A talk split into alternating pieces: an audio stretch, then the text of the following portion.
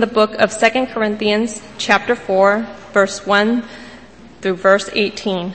This can be found on page 818 of your Pew Bible. 2 Corinthians chapter 4 verse 1 through verse 18.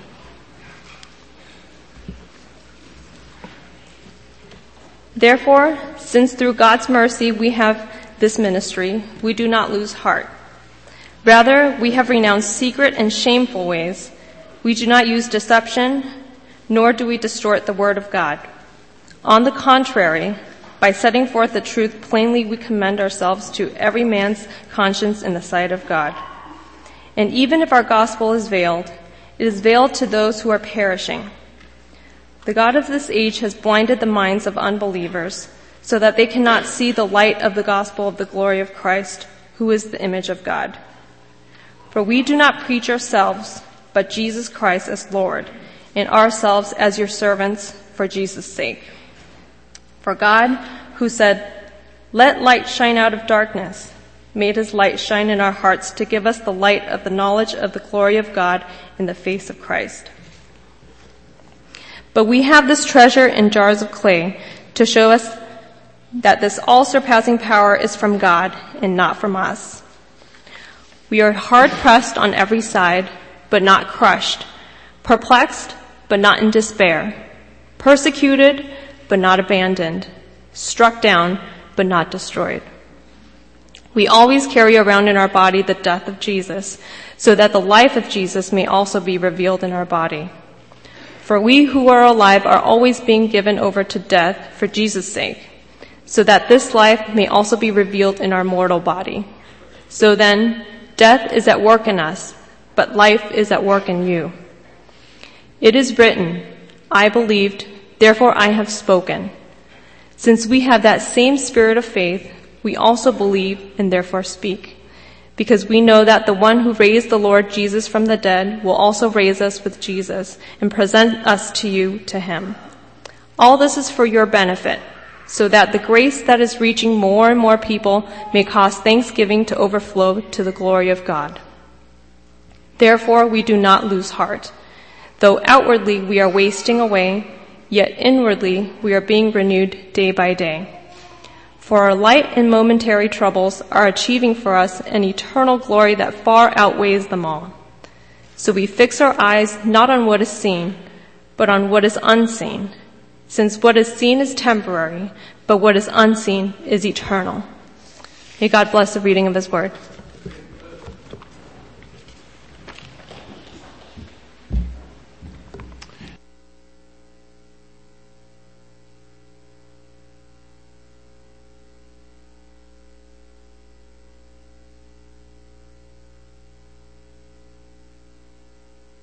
Trouble in my throat. Okay, there we go. I begin with a quiz.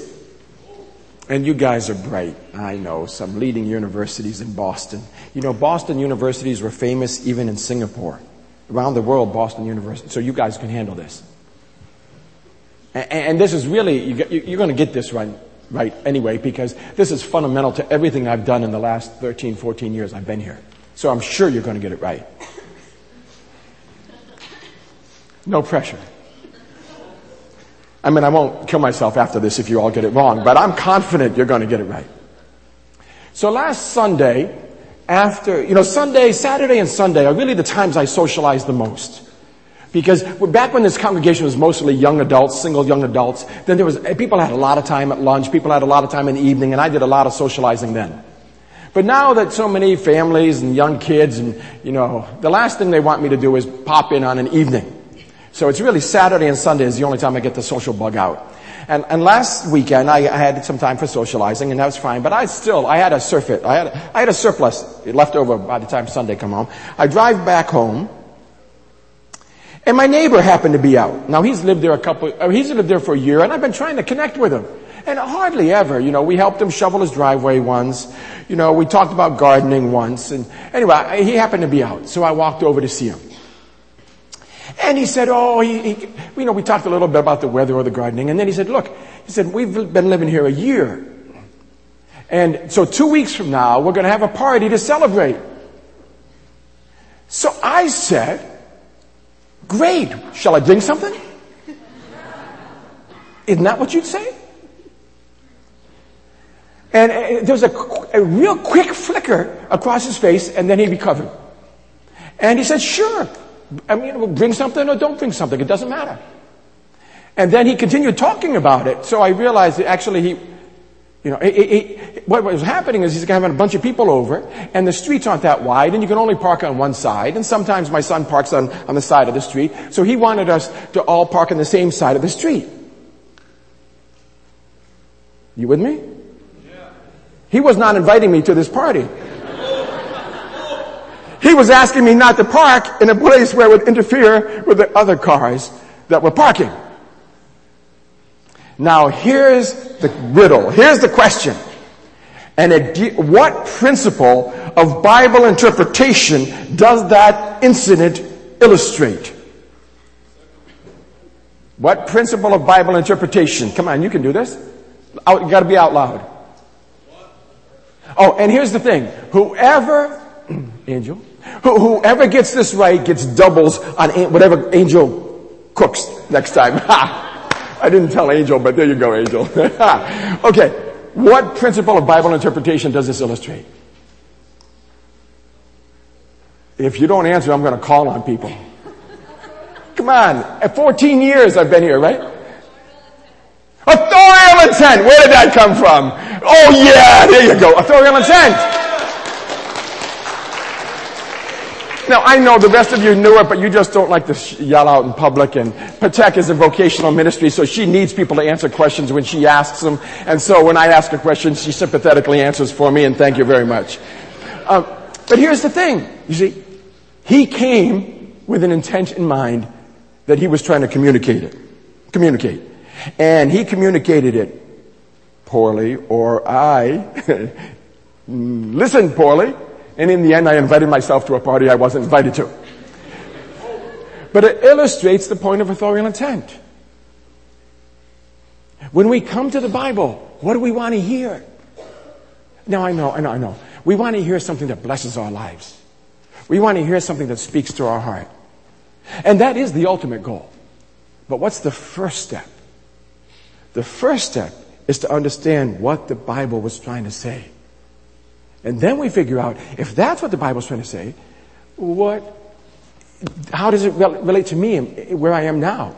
We don't want to say, here's the issues of my life, and then go read Bible verses and stick them into the issues of my life because we could end up twisting the Bible. What we want to do is go to the Bible and say, okay, what issue were they dealing with? And then, how does that impact my life?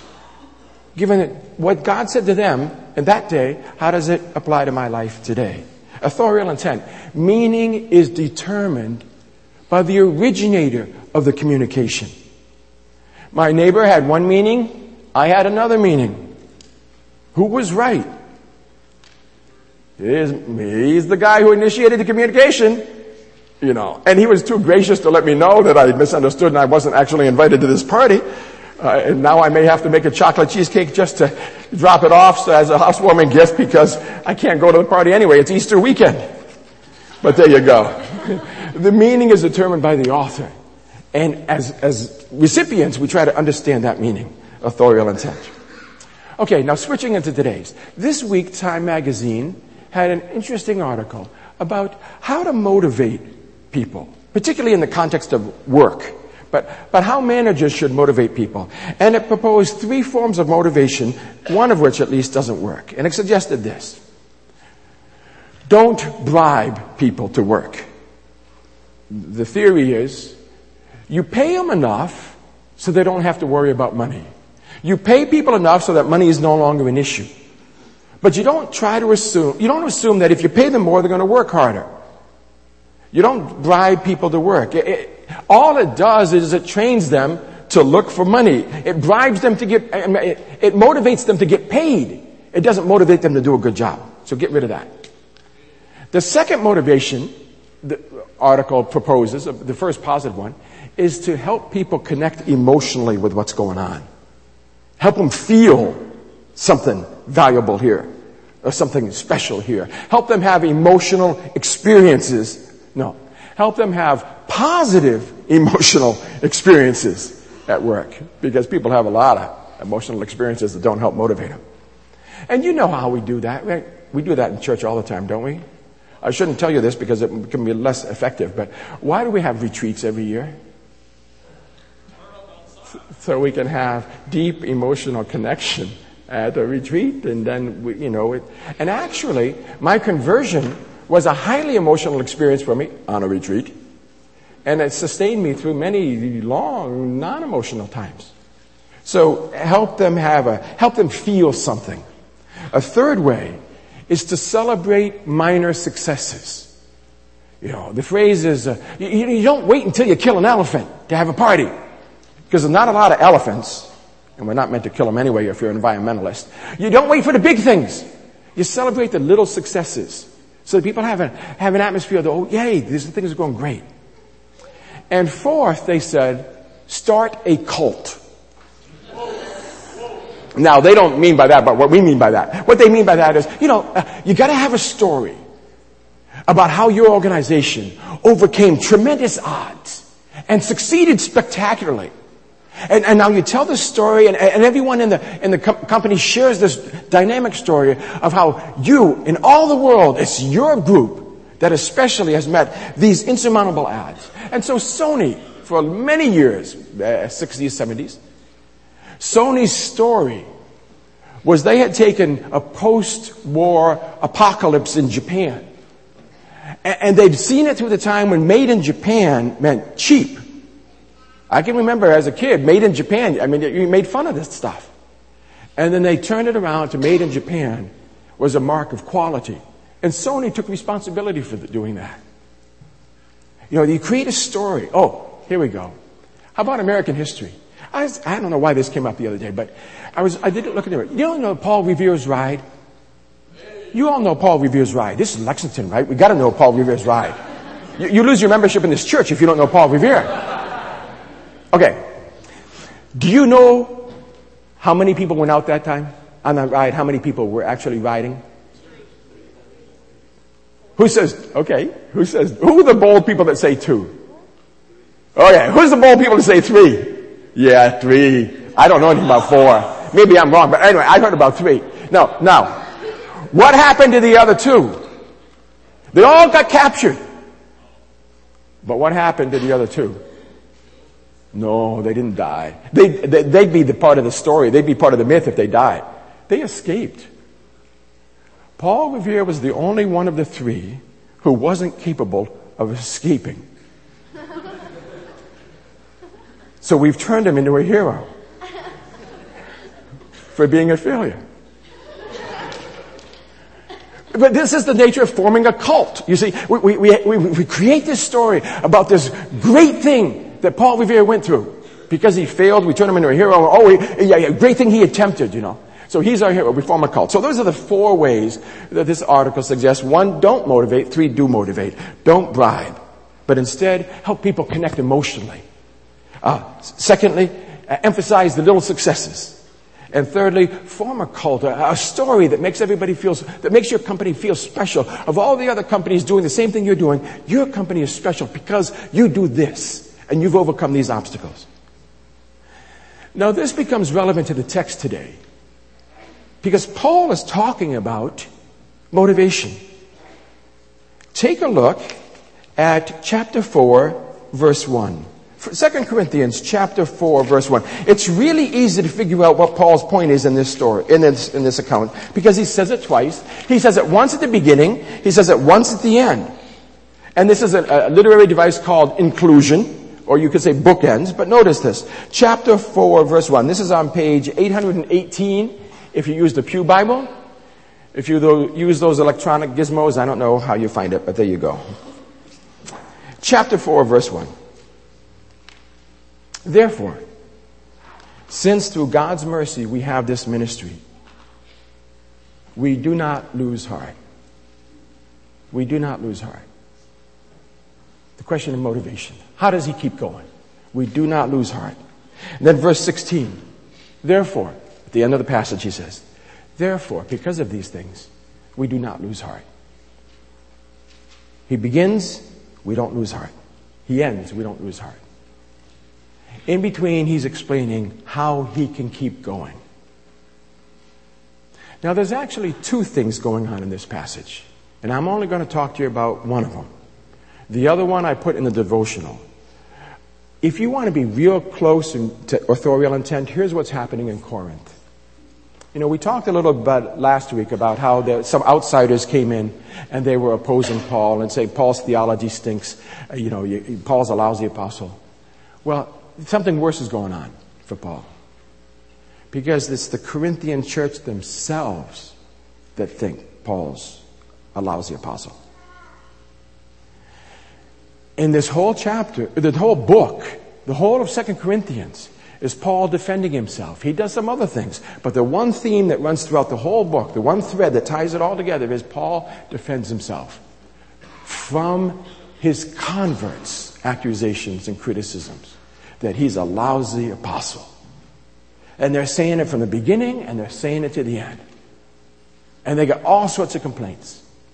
Now, we won't approach 2 Corinthians that way. That's the closest we could get to the original text. That's really the original point, the authorial intent. Why Paul is not a lousy apostle? Because if I, if we preach 12 weeks of that, you're gonna think I'm paranoid. You know? As if you're like the Corinthian church, sitting, sitting there thinking, boy, this guy's a lousy pastor. And, and I don't think that about you. I mean, you just gave me six months sabbatical. You're a wonderful church. But, you know, it, it's really not that relevant or pressing for us because I, uh, uh, I don't. If we have that sort of relationship, you know, send me an email. No, no, no, no, don't. If we have that sort of relationship, send Elder Terry an email so he can break it to me gently. Uh, but no, no, no. What we're going to look at is this, though. You know, so, oh, well, let me, let me point the significance. When Paul says, we do not lose heart, who's he talking about? Yeah, he's talking about himself. He's not saying us, modern Christians. He's not saying Christians everywhere and every place and every time. What he's saying is that I don't lose heart. Me and my ministry team, we don't lose heart.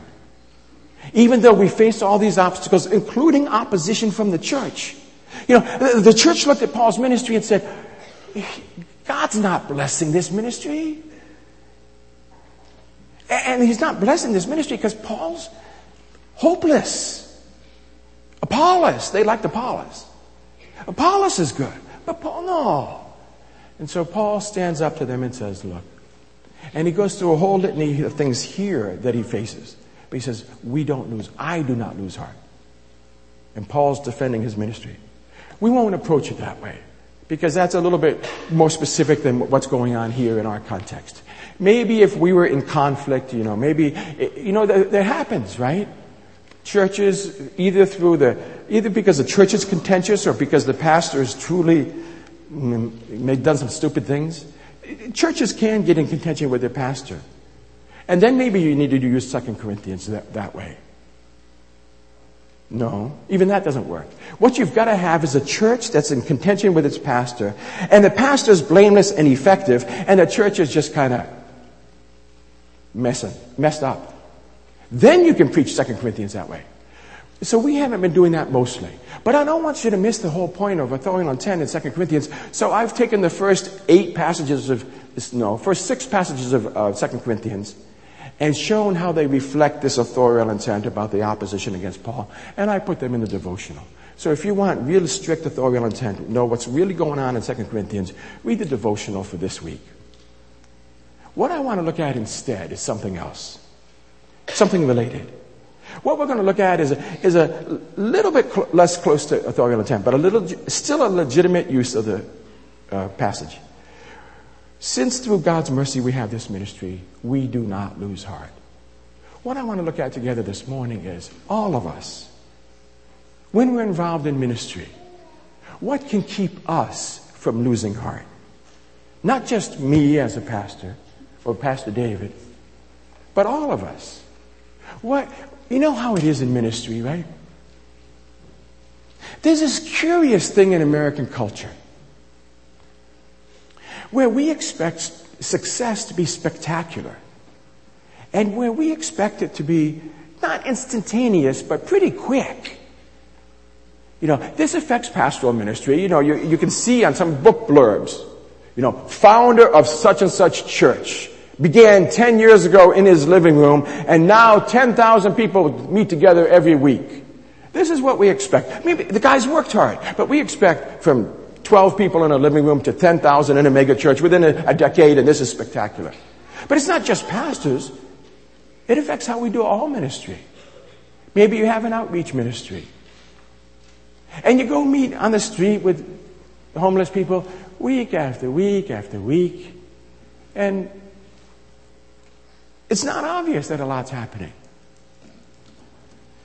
We once ran a Big Brother ministry through the church, through the Chinese side particularly, and one of the brothers from EM, English ministry, who was participating in it, came to see me. He says, I don't know if this is a use, good use of my time. He said, I've been doing this every week for a year. I meet up with this kid, and I don't see any progress.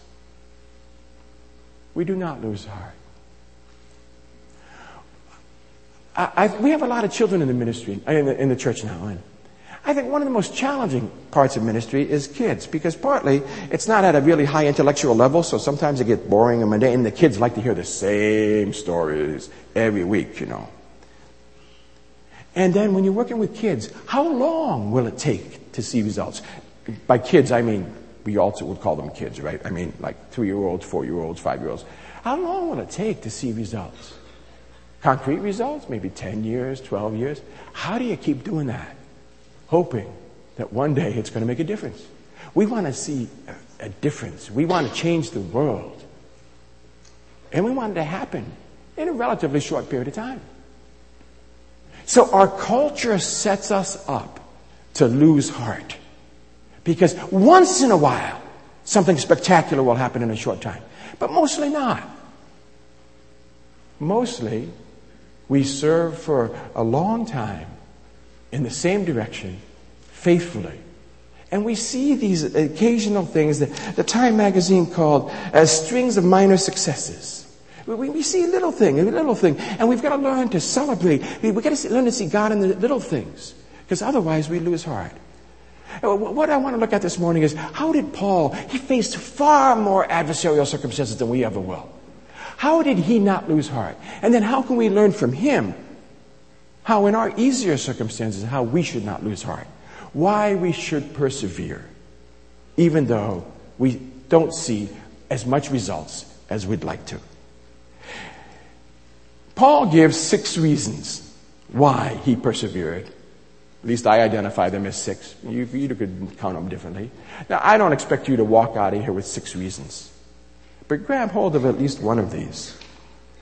The first reason, verse 2 chapter 4, verse 2. We have renounced secret and shameful ways. We do not use deception, nor do we distort the word of God. On the contrary, by setting forth the truth plainly, we commend ourselves to everyone's conscience in the sight of God. Just briefly, what's going on here? Paul's preaching the gospel. Now, the gospel has some parts that help people feel good. And the gospel has some parts that offend people. You know, he's got to tell people in the first century, they got all sorts of gods, and all sorts of people worshiping all sorts of gods. And the first thing he's got to tell them is, these are not true gods. The Father, Yahweh is the true God, and Jesus is his Son. That's not going to be happy news. He's going to tell them things about heaven, but he's going to tell them things about hell. He's going to tell them things about eternal life, but he's going to tell them things about judgment. Now, he'll get a much better response if he just cuts the message in half and teaches only half of it. All the good stuff, none of the bad. And, and, and a lot more people will respond. And he says, No, I won't do that. Why not? Because he says, look at this in verse 2. It's the Word of God. This is something sacred. This is the revelation from the Father above. This is the truth about the universe. I will not distort the Word of God, even if it gets a better response. Why do we persevere? For the same reason that Paul did. Why don't we lose heart? Because God has entrusted us with this spectacular ministry. He's invited us to bring the Word of God to bear on people's lives. Now, if we give up this Word of God, we can connect with people. You know, we can use pop psych or uh, management or, or whatever techniques or fun or whatever it is. But we've distorted, we've left behind the treasure that we have that He's given us to give to people. Paul says, I do not lose heart because I have a ministry of the sacred Word of God.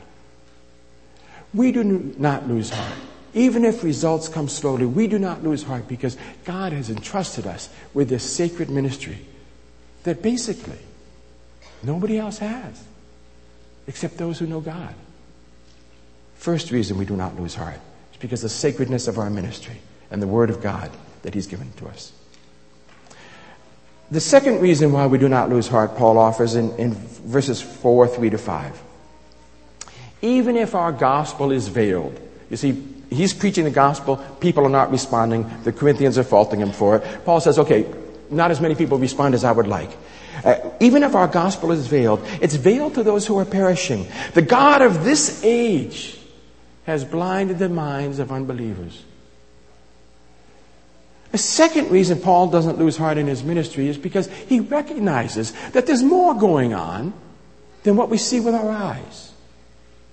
There are forces of good in the world. There's God. There are forces of evil in the world. There's Satan and his minions that are opposing the Word of God. And, and Paul says, look, part of the reason that the ministry doesn't proceed faster is because we're facing opposition. The God of this age has blinded the minds of unbelievers. Paul is saying, I don't own this failure. I'm preaching the Word of God. I don't own this failure. It's Satan who's blinded their eyes. We can't have this expectation that just because we're God's people doing God's work, that the whole world is going to fall before us and say, embrace us and say, wonderful.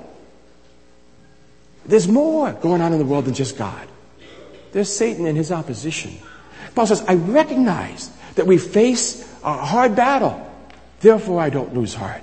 I don't accept my expectations so high that they're unrealistic in a fallen world. I do not lose heart because I recognize that there's something else going on behind the scenes. And it's true for us.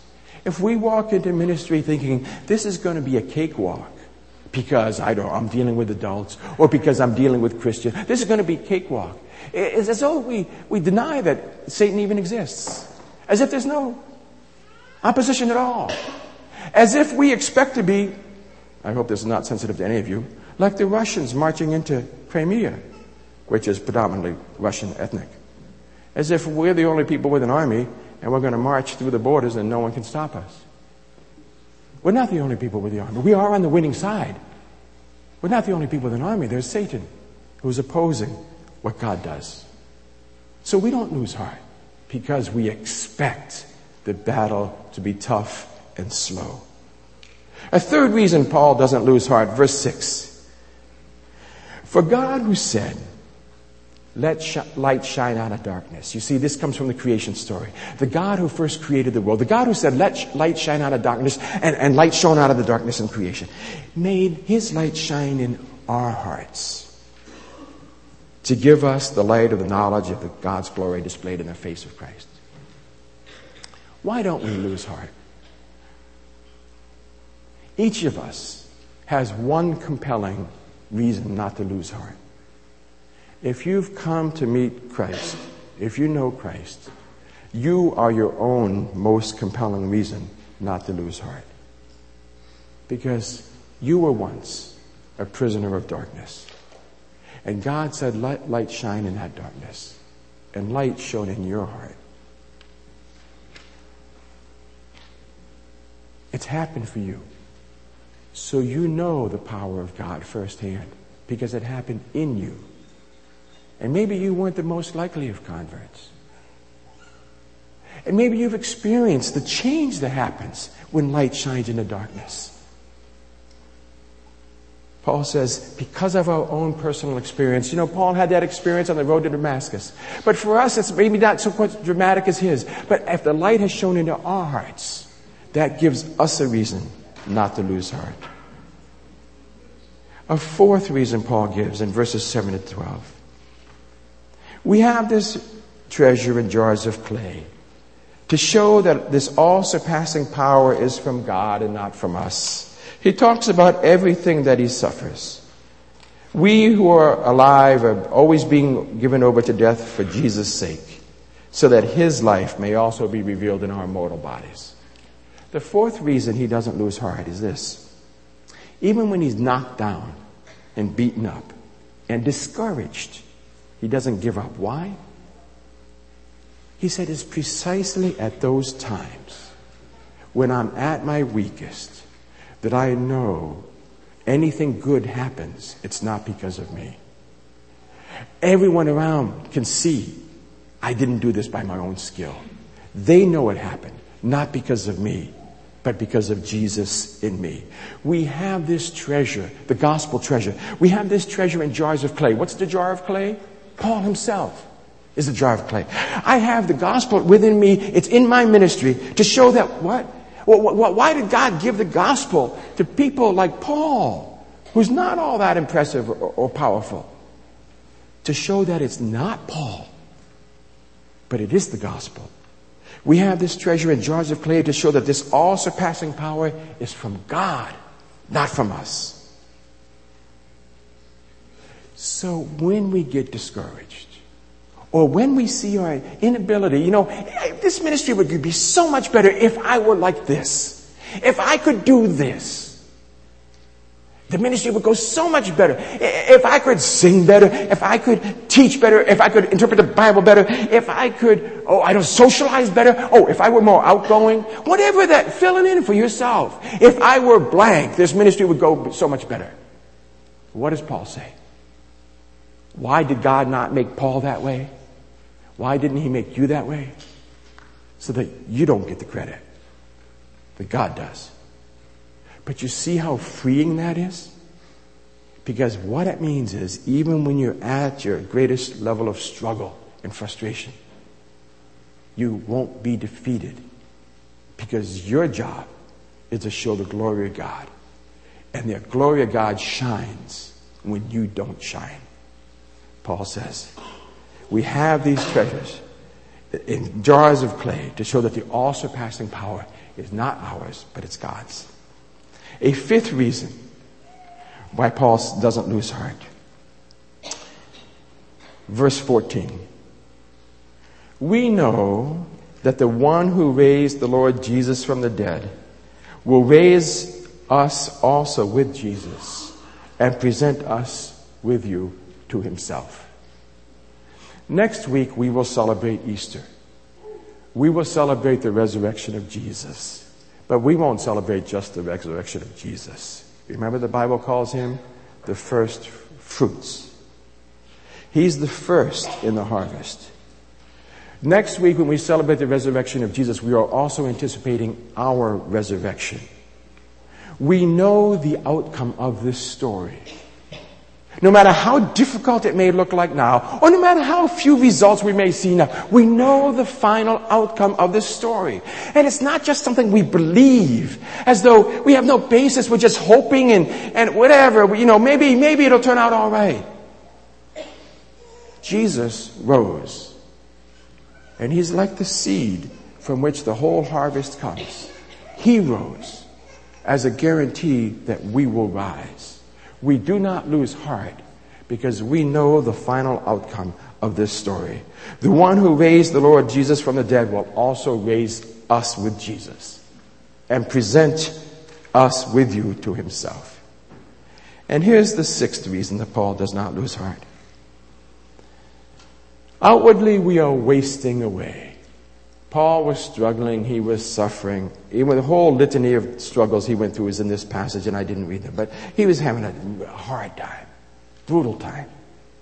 Outwardly, we are wasting away. He was wasting away. Yet inwardly, we are being renewed day by day. For our light and momentary troubles, His troubles were neither light nor momentary. But our light and momentary troubles, when compared to the final outcome, our light and momentary troubles are achieving for us an eternal glory. Paul's not just talking about resurrection here, as he mentioned earlier. What he's talking about is the outcome of this resurrection. Paul says, whatever price we pay in this life, and let's face it, you and I will never pay the price he paid. But whatever price he paid in this life, whatever price you and I pay, in discouragement, frustration, opposition, difficulty, will be more than matched by the glory that awaits us in the future. Verse 17. No matter how hard life gets, it looks like it's a light and momentary troubles because there's an eternal glory coming. Paul says, we do not lose heart. Why? Because of all the things we face today, there's so much more that we're going to get from this story. Paul did not try to bribe. He had no money to pay the Corinthians, and there was not enough money to pay him. He had to work for his own welfare.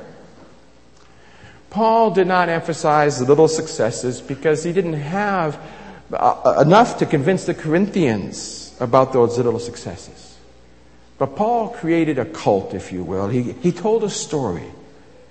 And the story is this that the gospel is unique and true.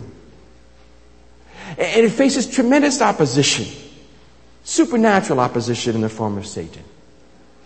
But Paul didn't lose heart because he himself had experienced the power of the gospel in his own private life. Because he knew that his struggles brought glory to Christ when he proved that he couldn't do it, Christ did it through him. He knew that the message and the ministry would eventually win the victory. And because he participated in that ministry, he would one day be glorified. And Paul says, because of these things, we do not lose heart. Let's pray together. Father, we ask that you would drive home the truth of your word to our lives and hearts so that we will not lose heart, so that we will celebrate the honor of being involved in your work, so that we will look forward to ultimate success so that one day we will join you in glory and be glorified. Empower us, Father, by your word and by your spirit. In Jesus' name, amen.